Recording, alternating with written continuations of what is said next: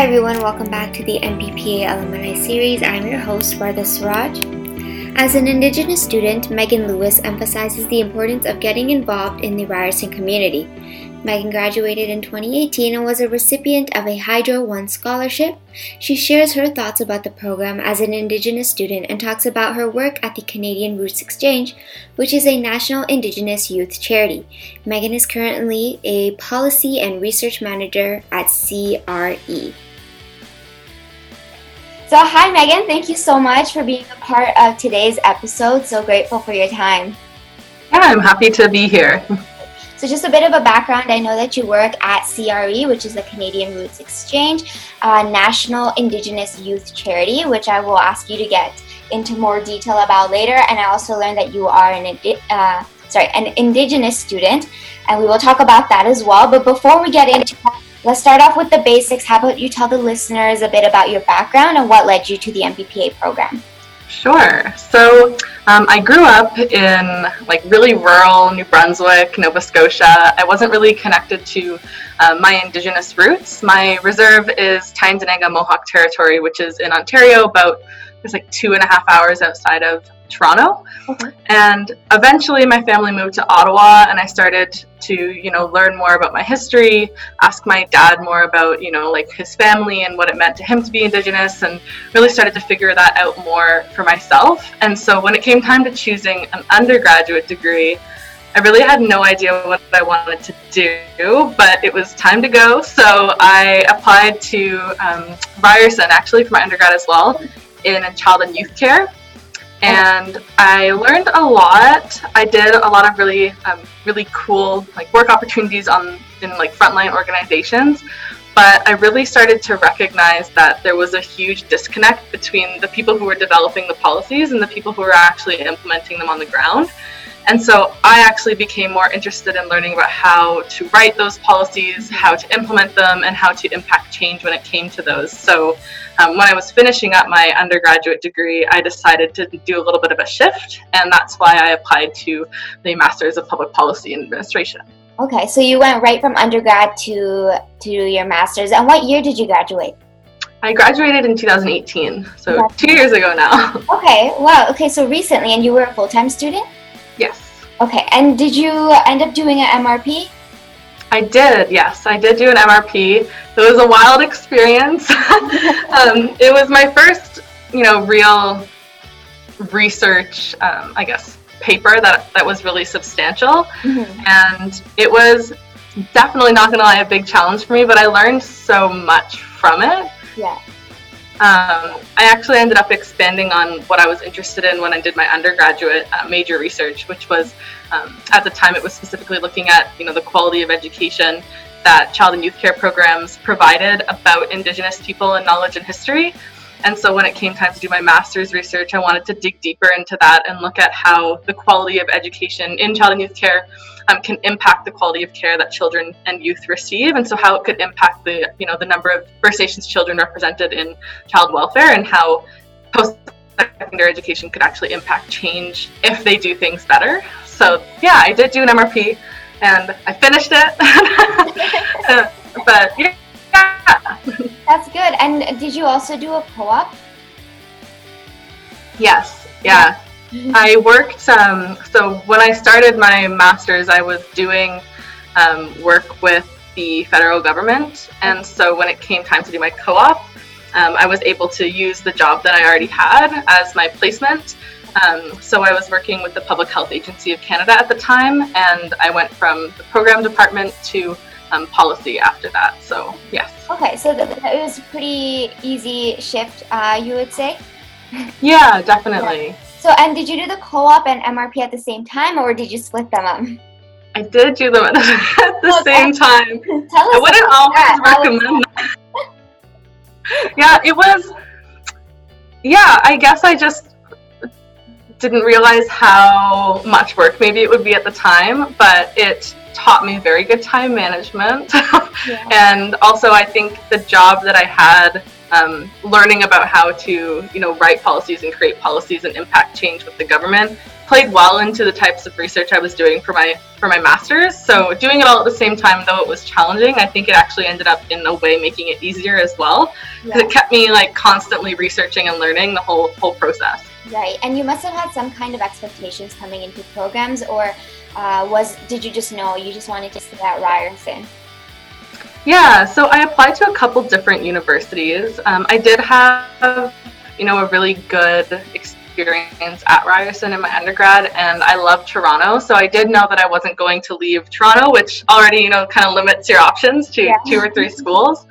Um, but I really, from my undergrad experience, I met a lot of profs and like administrators and people who really wanted me to kind of go outside the box. Right. And I don't like to necessarily follow the strict rules that like academia has, especially when it comes to indigenous research. Mm-hmm. So when it came time to deciding what school to go to, Ryerson was a better fit because I knew that it would provide me with the same kind of experience I had in my undergrad and my master's, where if I said, you know, I'm allowed to cite elders as you know actual academic citations, I would get less of a pushback.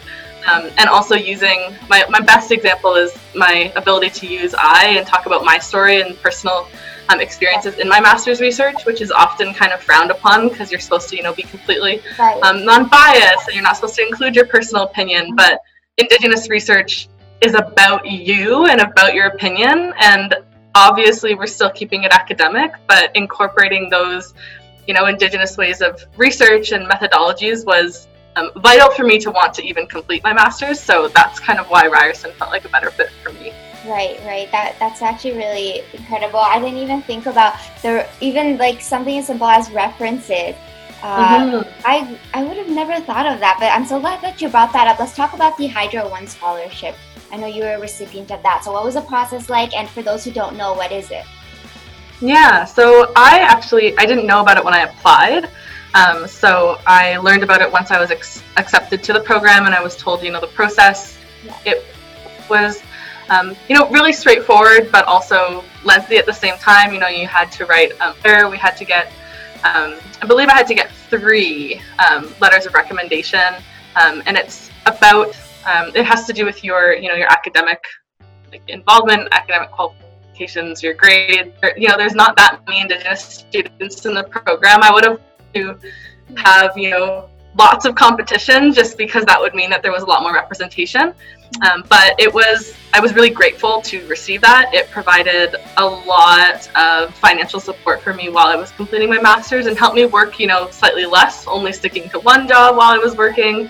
Um, living in Toronto is is not cheap, so it was also a big help with that. So yeah, no, I'm, I'm very grateful for for that scholarship. Yeah, and I feel like I can kind of pick out what your favorite courses might have been, but do you want to tell the listeners? yeah, yeah. So I mean, it was two years ago, so I might not get the names correct, but um, obviously, I I really enjoy topics on you know diversity and indigenous inclusion, and so I, I really enjoyed the um, the class with Pamela Palmater, who is the only Indigenous prof in the program. Um, she just has such a wealth of knowledge and just teaches you things in a way that you actually can put them in the real world. And I find that a lot of you know academic classes don't necessarily show you. And though the theories and the history and the laws and all that stuff is so important, learning how to actually make impacts with that information out in the real world is, I think, something that um, she does certainly a favorite. Um, I really enjoy enjoyed um, public policy and administration, like 101 or something like that, okay. um, because the first of all, it was another practical course. Um, I am always more interested in that like real world experience, how you can actually make changes with what you learn. And so that class also allowed us to do case studies on things that mattered to us. It was less like restrictive of, you know, you must select a topic about this and so on. So yeah, that was another one. And there was also a, a class on uh, can't exactly remember what it was called, but it was um like an urban studies kind of class. urban governance. With yes. Yes, yes. urban governance. Yeah. Yeah. Yeah, because I had never like all the focus is typically on you know like provincial or federal or also just kind of abstract. So it was nice that that was a class that really got into, um, you know, where you actually live and how it impacts you know everything that's around you, and also bringing in guest speakers. I think is is really important, which I think those three classes may have been some of the only ones that did that and bringing people in who actually work in the field that you're interested in or in the topics that you're learning about makes a makes a big difference in helping you to relate to it more. Right definitely. And so you mentioned that uh, your co-op and before the co-op even you were working in the federal government how did you end up finding the canadian roots exchange? Uh, and how what is your position now? Yeah so i actually um, while I was finishing my master's, or I guess 2017 to 18, 18 to 19. I'm trying to remember when I even did this. Well, yeah. So while I was finishing my master's, I was looking for opportunities to get involved in the Indigenous community outside of school. Okay. Um, you know, I found myself while completing university, almost everything that I was involved in was at the university. Right. And so I really wanted to make sure that when I left, I didn't also leave all of these different opportunities behind. So um, Canadian Roots Exchange came up um, on my radar, and they have this program called the Youth Reconciliation Initiative. And so I applied to be a part of the Toronto group for that. And so I volunteered with them for a year. Mm-hmm. And when I finished that, I was still working at the federal government but they had been going through a period of growth and so they had a lot of job opportunities come up and i was looking to you know like try something new right. get more responsibility um, just move along in my career a little bit from the regional offices which sometimes don't have a lot of opportunities um, just because in the federal government most people work in Ottawa, and so the regions have less um, less space for growth. So um, I applied to be the policy and research manager at CRE, and that's where I've been now for I guess just over a year. Wow. Okay, policy research manager. And for those who don't know, what what are some tasks or projects uh, CRE is working on currently?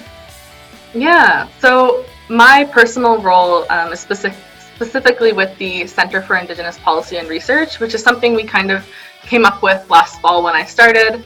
And the goal was really to create um, a national center that prioritizes youth policy development and research to support Indigenous based reconciliation actions in Canada. Mm-hmm. And we're really looking to increase the capacity for Indigenous youth to influence policy change and produce innovative research without all of the restrictions that often come with that um, and so really creating like a safer space that is indigenous focused mm-hmm. that will allow them to really flourish and become the leaders that we know that they're all meant to be or in, in most cases they already are yeah. Um, so one program that we um, that we're really proud of is the indigenous youth policy school and so we developed that in response to the lack of information around you know policy and navigating the complicated government systems that prevent youth from impacting change in their communities. So, this school is a nine month program for Indigenous youth ages 18 to 29.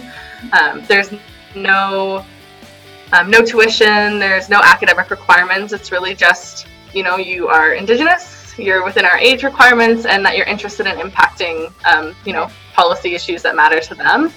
And I think this program has been really cool because it's helped us kind of debunk what policy is because I don't know about you, but like if people ask me what policy is, it's such like a such a big question, and sometimes it's really hard to answer. You can't and so with the it's always changing, basically.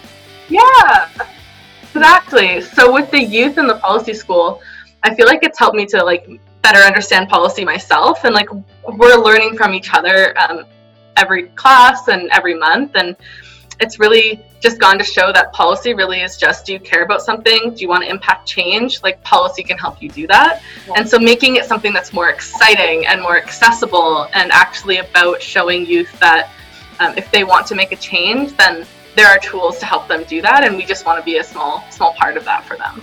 Right. And then going from the federal government to, to working for a nonprofit, um, the skills that you need, would you say the program helped enhance those skills? And if so, what are a few key skills that you feel no matter where you go, if you're working public policy, research, whatever, you need it?